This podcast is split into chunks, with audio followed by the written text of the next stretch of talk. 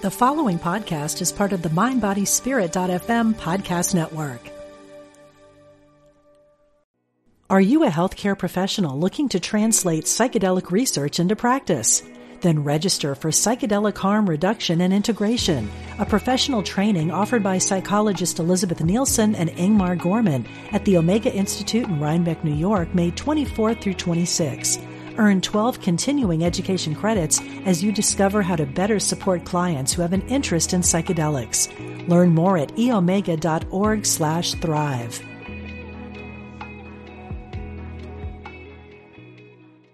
Mom deserves the best, and there's no better place to shop for Mother's Day than Whole Foods Market. They're your destination for unbeatable savings, from premium gifts to show-stopping flowers and irresistible desserts. Start by saving 33% with Prime on all body care and candles. Then get a 15-stem bunch of tulips for just $9.99 each with Prime. Round out Mom's menu with festive rosé, irresistible berry chantilly cake, and more special treats. Come celebrate Mother's Day at Whole Foods Market.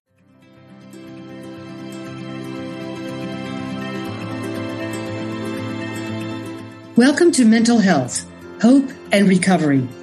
I'm Helen Sneed. And I'm Valerie Milburn. We both have fought and overcome severe chronic mental illnesses. Our podcast offers a unique approach to mental health conditions. We use practical skills and inspirational true stories of recovery. Our knowledge is up close and personal. Helen and I are your peers. We're not doctors, therapists, or social workers. We're not professionals, but we are experts. We are experts in our own lived experience with multiple mental health diagnoses and symptoms. Please join us on our journey. We live in recovery. So can you. This podcast does not provide medical advice. The information presented is not intended to be a substitute or relied upon as medical advice, diagnosis, or treatment. The podcast is for informational purposes only. Always seek the advice of your physician or other qualified health providers with any health related questions you may have. Welcome to episode 19 The Intricate Relationships Between Aging and Mental Health. Research has shown that our mental health affects the aging process, and the aging process affects our mental health. We are going to explore the intricate relationships between aging and mental health in this episode. Adults aged 65 and older currently make up more than 12% of the American population, but this will grow to one fifth of the American population by 2030. This rapid growth in the older adult population requires attention. The demand for mental health services is likely to increase. Baby boomers, that's the population that is currently aged 62 to 76, tend to use more mental health services more frequently than previous groups of older adults. These baby boomers also tend to be less stigmatized by seeking mental health care.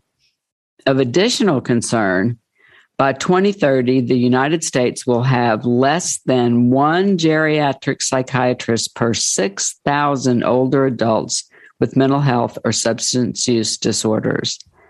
These facts are some of the reasons Helen and I chose this topic of aging and mental health. Well, uh, I'm very interested in the topic, uh, Valerie, as you know. Um, uh, see, I never expected to live for very long. I was too sick, too suicidal, too hopeless. And that was before, though, I began living in recovery. But here I find my older self facing the issues of aging complicated, you know, by battling the mental illnesses that have shaped much of my life. Now, as I grow older, I find the subject of aging and mental capacity is a subject not only for the elderly, but friends and colleagues in their 40s, 50s, and 60s. So, as Valerie and I explore the impact of aging on mental health and vice versa, the most important truth is this one cognitive aging is not a disease. It doesn't involve neurodegeneration or significant damage to the brain's neurons. It's the same as your body parts working somewhat less efficiently due to age. The brain is no different. So, as we journey through the subject today, try to bear in mind that it's a natural process that can be dealt with in a number of very effective ways. Okay, so here's what we'd like to do today. These are our objectives to determine what is normal in the cognitive aging process, and that's both the challenges and the positives, to define the causes of mental illness in the elderly, to examine the impact of aging on the middle aged, to explain the impact of mental health on the aging process, and to encourage treatment methods and coping through skills, strategies, and relationships. Let's take a look at some information about mental health later in life.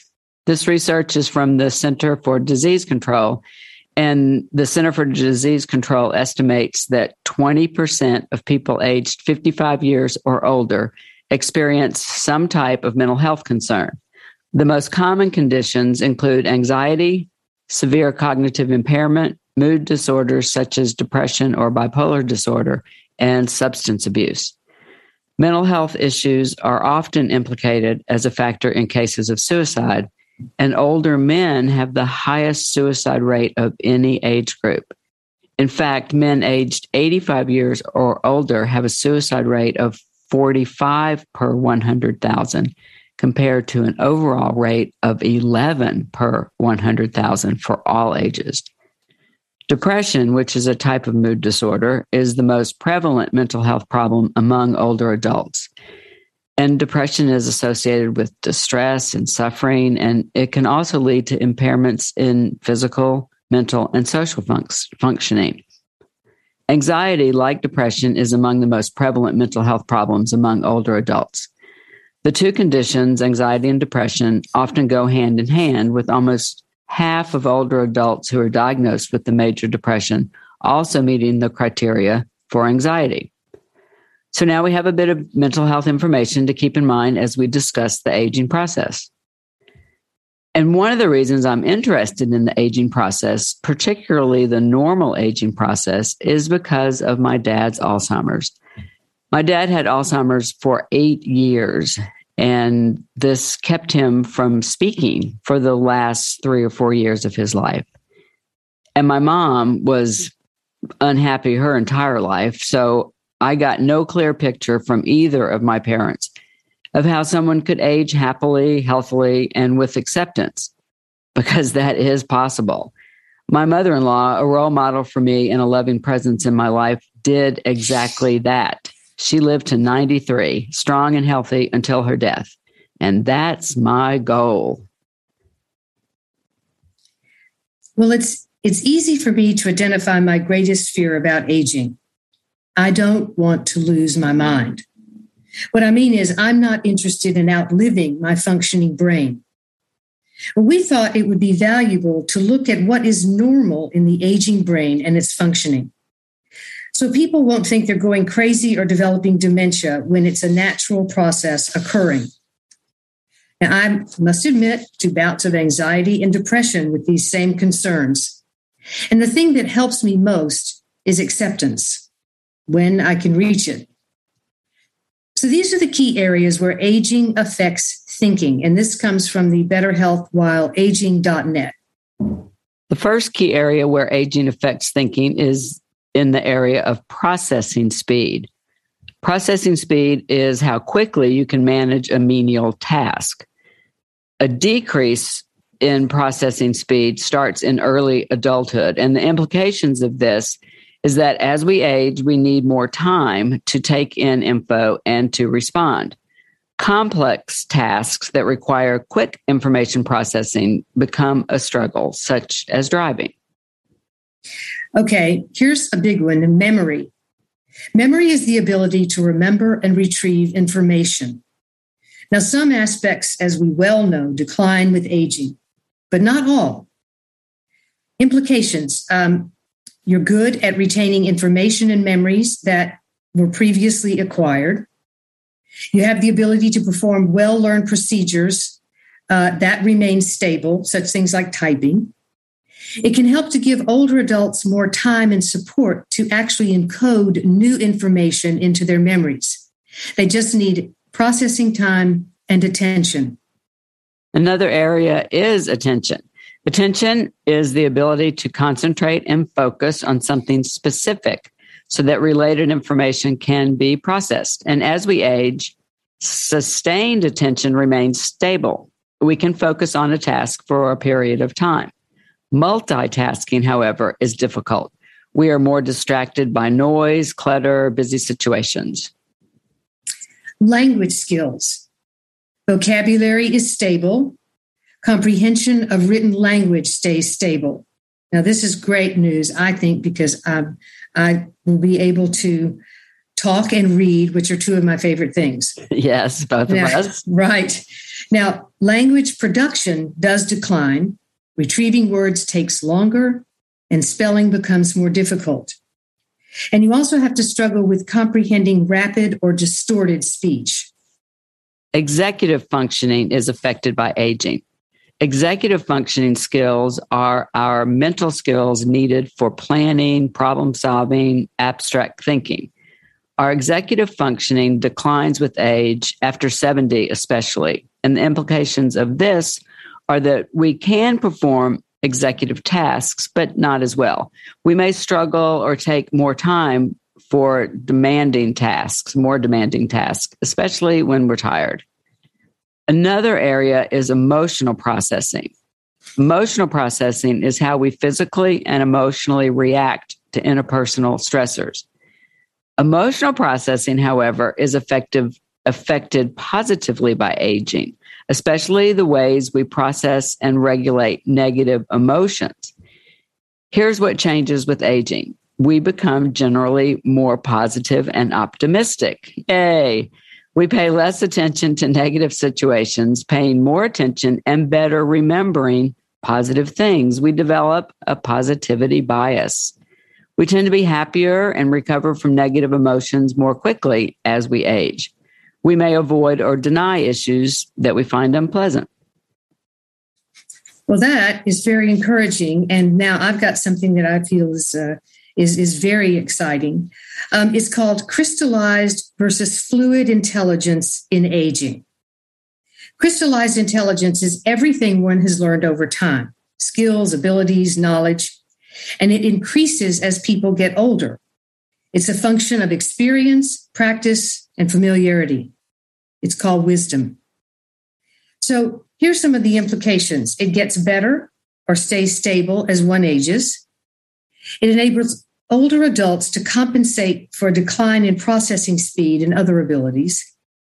Older adults may perform better at those mental tasks that require depth of experience or knowledge. And then there's fluid intelligence. Now, this peaks in young adults and declines over time. Uh, its abilities are related to processing power, taking in new information, problem solving with new or less familiar information, and reacting quickly. Now, the proven strengths of crystallized intelligence are where the older person has superior knowledge to the younger, gives me great hope for the aging process. It's not all about loss. My experience and insight can give value to younger generations. So, those are the key areas that are affected by the aging process. Some are positive, the next area we want to look at is what causes mental illnesses in the elderly. And the following research is from the National Institute of Health.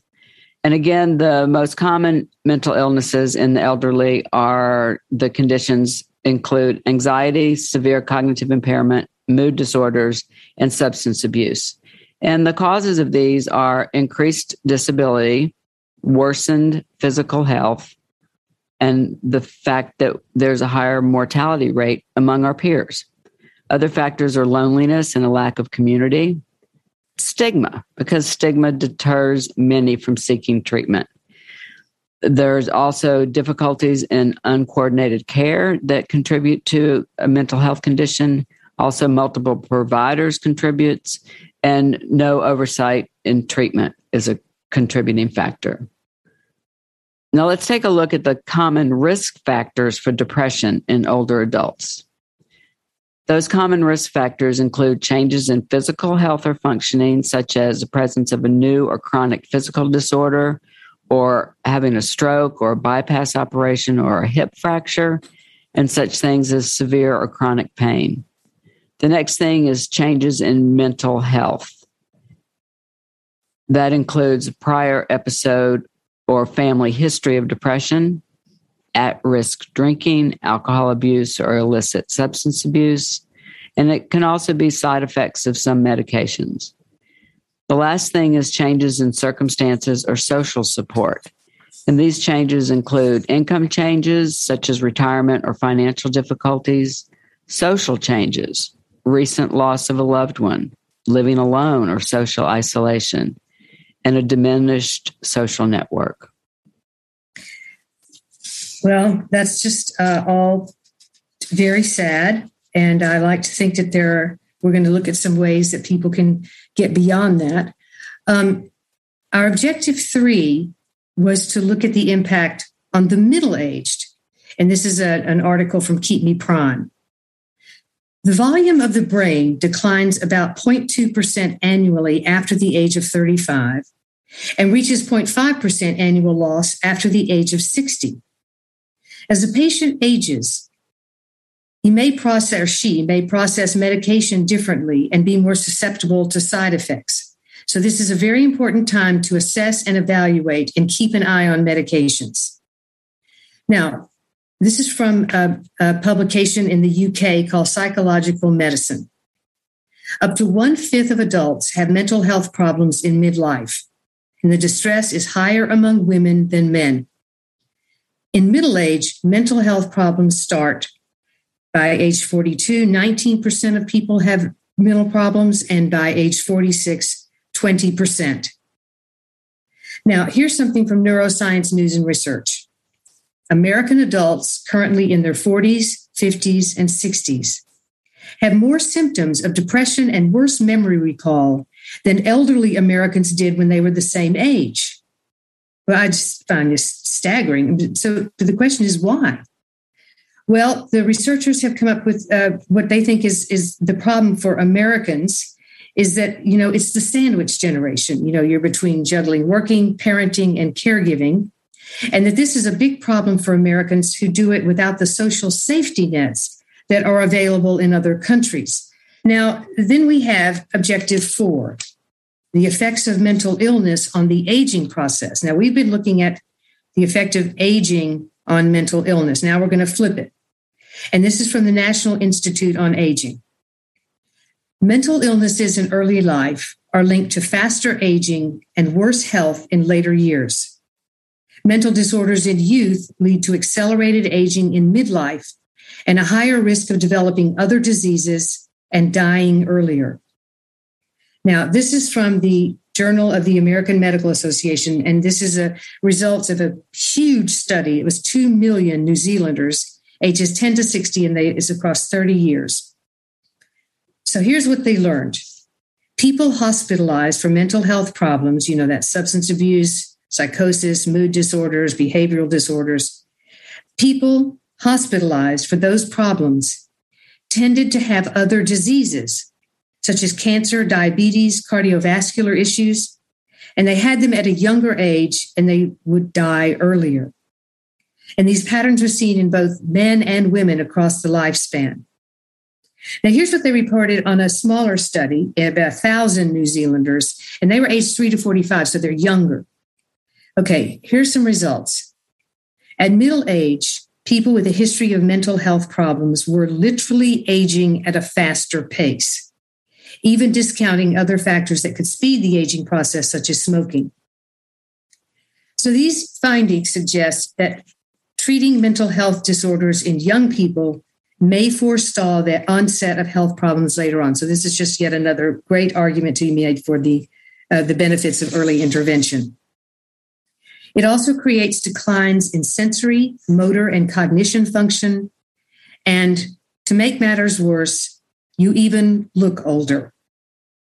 Now, individuals with mental disorders have a reduced life expectancy by approximately 10 to 20 years. Now, the bulk of the mortality gap is attributable to deaths from physical diseases, such as the cardiovascular, diabetes, and cancer, things we mentioned earlier. Because it seems that the mental illnesses can cause the individual to develop physical illnesses.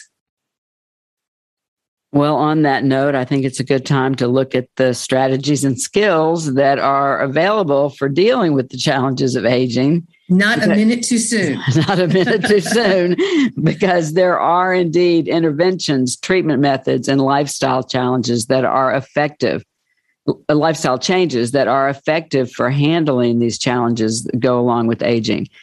And first, I want to make a positive comment about the treatment of depression because tr- depression is one of the most common mental health conditions among older adults.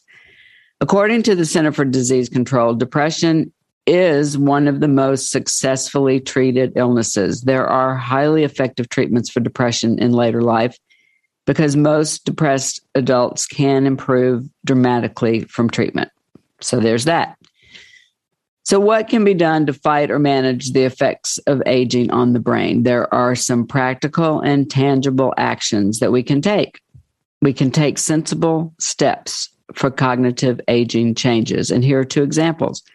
We can get help with business and personal decisions. We can still make business and personal decisions, but as we mentioned earlier, things slow down and get a little more difficult. So we can just get a little help. It can also help to find or create a place that's calm and quiet for concentration and decision making. You know, i I find this uh, very encouraging because what you're stating are yes, there are problems as we get older. You know, with the with the cognitive aging, but there are ways to cope. And this is, uh, you know, there. Yes, there are problems, but there is a remedy. I mean, if you have problems concentrating more than you did in the past, find a place that's calm and quiet and do your decision making there. You know, give yourself, I would imagine, more time to go through a document or a, uh, you know, a, a, medical report or whatever it is you need to look at. And I think that this is, uh, again, if I can still do it, I don't mind adjusting the way that I have to get it done.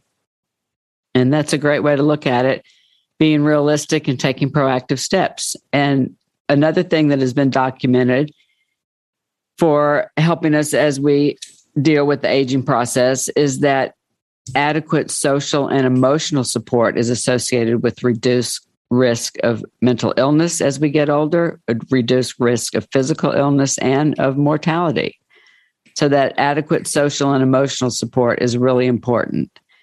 Now, here are some additional factors for achieving successful aging. And this is, Helen, exactly what you just said a positive attitude, realistic perspective, and the ability to adapt to change. Another one is security and stability in our living environment and financial resources and social support, such as spouse, family, friends, and Security and stability and financial resources are not always in our control, but we can try to develop social support.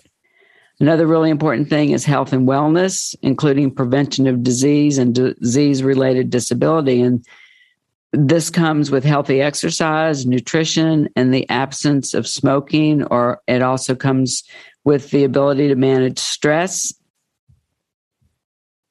Another thing is active engagement with life, including being socially involved, participating in stimulating activities, continuing to learn, having a feeling or a sense of purpose in life, and being useful to others and to society. And that, for both of us, Helen, is volunteering because we need to keep our brains, our hearts, and our souls working Yes, and I think also that getting back to this whole business, it also creates a community, and uh, also it's being useful to society. You know, which is uh, they're people in need, and it feels great to give help.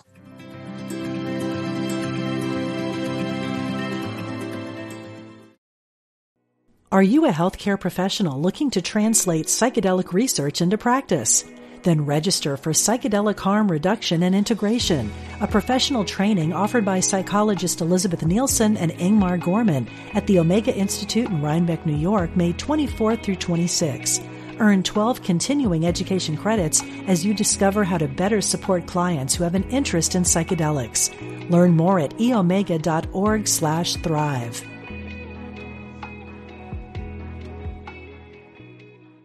Hey, it's Ryan Reynolds, and I'm here with Keith, co-star of my upcoming film If, only in theaters May 17th. Do you want to tell people the big news? All right, I'll do it. Sign up now and you'll get unlimited for $15 a month and six months of Paramount Plus Essential Plan on us. Mintmobile.com slash switch. Upfront payment of $45 equivalent to $15 per month. Unlimited over 40 gigabytes per month. Face lower speeds. Videos at 480p. Active Mint customers by 531.24 get six months of Paramount Plus Essential Plan. Auto renews after six months. Offer ends May 31st, 2024. Separate Paramount Plus registration required. Terms and conditions apply if rated PG. Another day is here and you're ready for it. What to wear? Check. Breakfast, lunch, and dinner? Check. Planning for what's next and how to save for it? That's where Bank of America can help. For your financial to-dos, Bank of America has experts ready to help get you closer to your goals. Get started at one of our local financial centers or 24-7 in our mobile banking app. Find a location near you at bankofamerica.com slash talk to us. What would you like the power to do? Mobile banking requires downloading the app and is only available for select devices. Message and data rates may apply. Bank of America and a member FDIC. Here are some effective treatment methods for depression in older adults psychotherapy interventions, just also known as talk therapy, counseling, or simply uh, therapy. Another one is cognitive behavioral therapy, and that's how we learn to use problem solving skills to cope with dis- difficult situations. It also helps us learn to develop a greater sense of confidence in one's own abilities. So that's cognitive behavioral therapy as a very success, successful treatment method. Another one is antidepressant medications.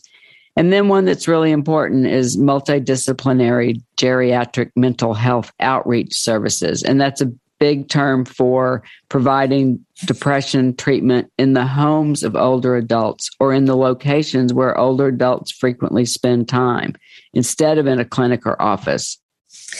And here, I guess um, we decided we would save the best for last. One of the most thrilling antidotes to the aging brain is that science has proven now that a person can grow new brain cells throughout a lifetime. Dr. Amar Sahay of Harvard University said, The reality is that everyone has the capacity to develop new cells that can help enhance cognitive function. Well, it sounds too good to be true, right? I mean, but no, it's called neurogenesis, which means the creation of new neurons. neurons. The National Institute on Aging reports that the new hippocampal neurons continue to form in older adults, including those with mild cognitive impairment and Alzheimer's. And this is from a study, one of the studies was from people aged 79 to 99, and they were growing new brain cells. Now, Dr. Sahay lists three areas of outcomes from these new brain cells. Number one, Growing new neurons can help you stave off Alzheimer's. It will keep your memory sharp and it can help treat depression as well as anxiety, which means that it actually has a benefit for a healing quality for, for mental illness. Now, I was skeptical to the point of disbelief when a therapist first told me that I could grow new brain cells. I mean, you go. Oh, yeah, right. I thought she sounded like Pollyanna, and I just missed the entire concept. I didn't say so, but of course, it kept it inside. Yet, this phenomenon must have been part of my recovery because I was literally incapable of positive thoughts and felt that my brain was toxic and damaged beyond repair. And yet, over time, through treatment and perseverance, and the diligent application of skills and mindfulness, I honestly believe my brain created new cells that support positive thinking for the first time in my life. I love that. I totally believe that we can generate new brain cells. So, how do I feel about my own aging process? Well, I face aging with anticipation because I have to age to live my future. And I so want a long future.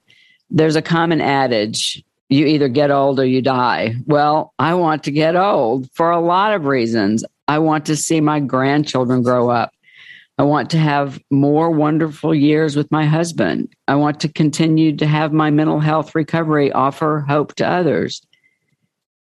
My 38 year old marriage now is full of love, fun, laughter, and mutual support, but it wasn't always that way. In fact, it was full of desperation and despair for many, many years when I was in the depths of my mental illness. See, I, I'd like more years with this current marriage. And my grandchildren, my four grandchildren are ages four and under. So if I live to 85 or so, I can see them graduate from college and beyond. So also, contrary to some of the research we discussed t- today, I feel like I've been aging backwards since I got sober 22 years ago. I mean, seriously, I look younger now at 62 than when I got sober at 39. That's how beat down I was by 25 years of using drugs and alcohol. Sobriety is just the key. I, 25 years of drug and alcohol abuse left me haggard, puffy, pale, listless, just unhealthy in general with my brain cells fried. Now I have that long term sobriety, those 22 years of clean and sober. I eat right, I exercise, I sleep properly. I'm healthy now with a sharp mind and plenty of energy. I want to see what the next 22 years bring.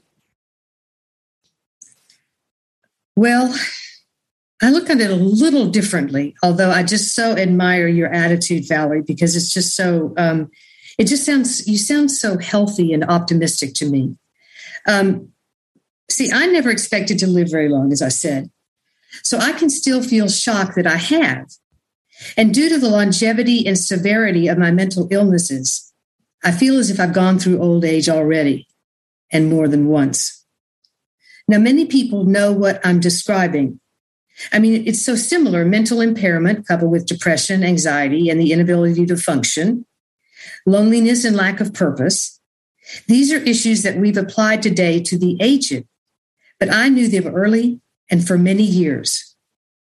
And now that I live in recovery, my life is utterly transformed into one of work, friends, and family giving back.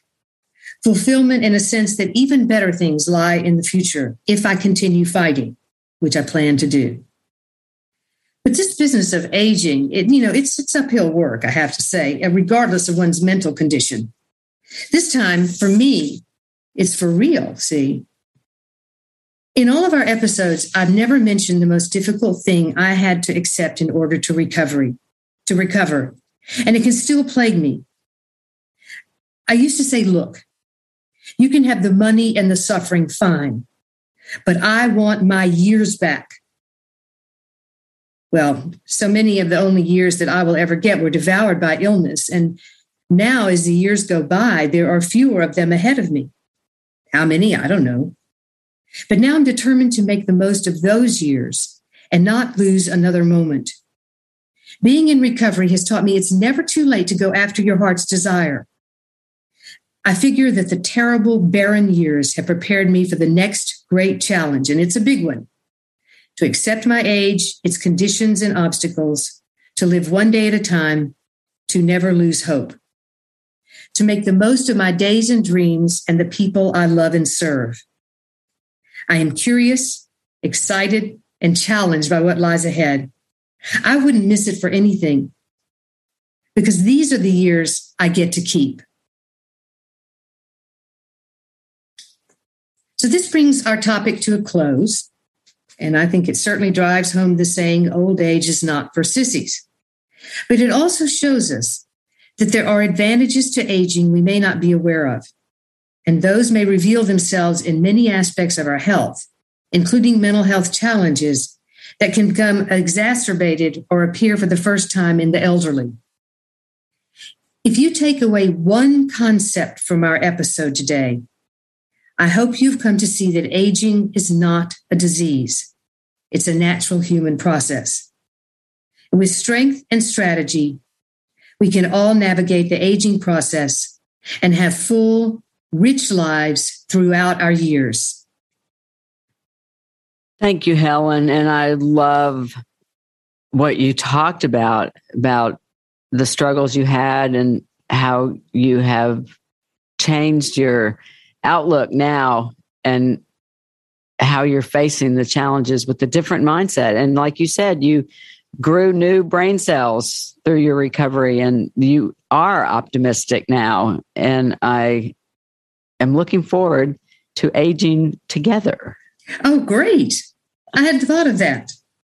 Well, we are. We're both aging, so let's do it together. Might as well. Might as well. You'd be a good companion. Yes. And we're going to close this episode in our traditional way with a mindfulness exercise. What is mindfulness? I always give a definition. Mindfulness is a mental state achieved by focusing one's awareness on the present moment while calmly acknowledging and accepting one's feelings, thoughts, and bodily sensations without judgment. Today's mindfulness practice is called the purposeful pause, and it is best done at the beginning of a busy day. Now, however, is a great time to be introduced to it. So let's get mindful. Close your eyes if you can. Settle in and breathe. As always, let's begin with a few diaphragmatic breaths. Whether your eyes are open or closed, Let's steady our breathing with two diaphragmatic breaths. When you do this on your own, take as many breaths as you need to become calm and centered. I usually take 10 breaths to start my mindfulness and meditation practices. So let's breathe. Inhale through your nose, expanding that balloon in your stomach as you inhale. Now hold it for a second or two. Exhale through your mouth, pulling in your stomach as you do, forcefully exhaling. Again, inhale through your nose, expanding that balloon in your stomach as you inhale. Now hold it for a second or two. Exhale through your mouth, pulling in your stomach, exhaling forcefully. Pull your stomach in all the way. Keep this slow, steady breath going. Now, visualize yourself at the beginning of a day. Maybe this morning or tomorrow morning. What does the day ahead of you look like? Can you visualize your calendar or your list for the day? What meetings, appointments, or tasks will fill your day?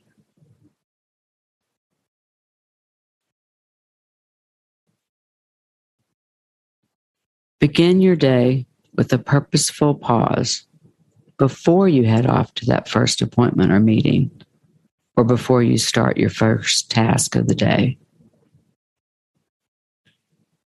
take a few moments to look, really look at your calendar or your list for the day.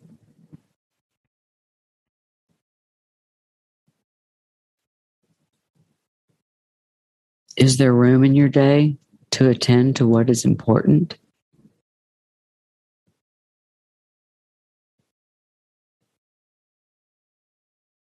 Have you allotted time for taking care of yourself physically and emotionally?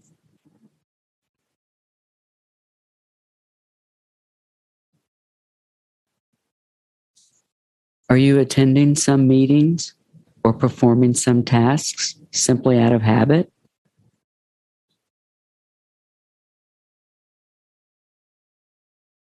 Are there other meetings or tasks that serve no real purpose?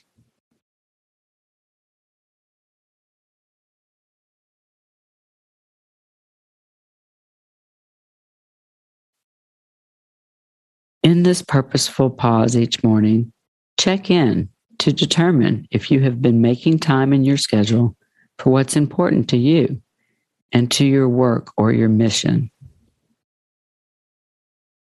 Make a commitment to experiment with making one small change to your calendar or list each day. And remember, it need not be a big change, just a small step. Be disciplined about this practice until it becomes a habit. and never underestimate the ripple effect of those small changes. Thank you for doing this mindfulness exercise with me. Well, thank you, Valerie. I think that, gosh, if you if you uh, if you think about it, we'll uh, we can certainly do mindfulness all our years, uh, which is very encouraging, I think. And our thanks to all of you who are listening. We're honored and delighted to have you with us. Our next episode will be our 20th and one of singular interest to many listeners. The psychiatric condition known as borderline personality disorder has frustrated and baffled professionals for centuries. After untold years of acute stigma, borderline personality disorder is now seen as treatable with a high rising rate of recovery. So, what is it like and what's changing the prognosis? Don't miss this riveting subject. And now I leave you with our favorite word onward.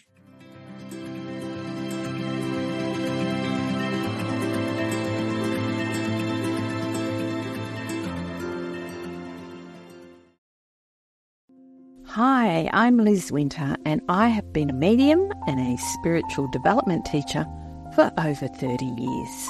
On my podcast, All Aboard the Mediumship, I want to share the message with you that there is a wealth of love and comfort available to you from the spirit world. On my podcast, you can experience this comfort and peace for yourself through gentle guided meditations and helpful messages. Make sure you subscribe and follow so you never miss an episode. Part of the mindbodyspirit.fm podcast network.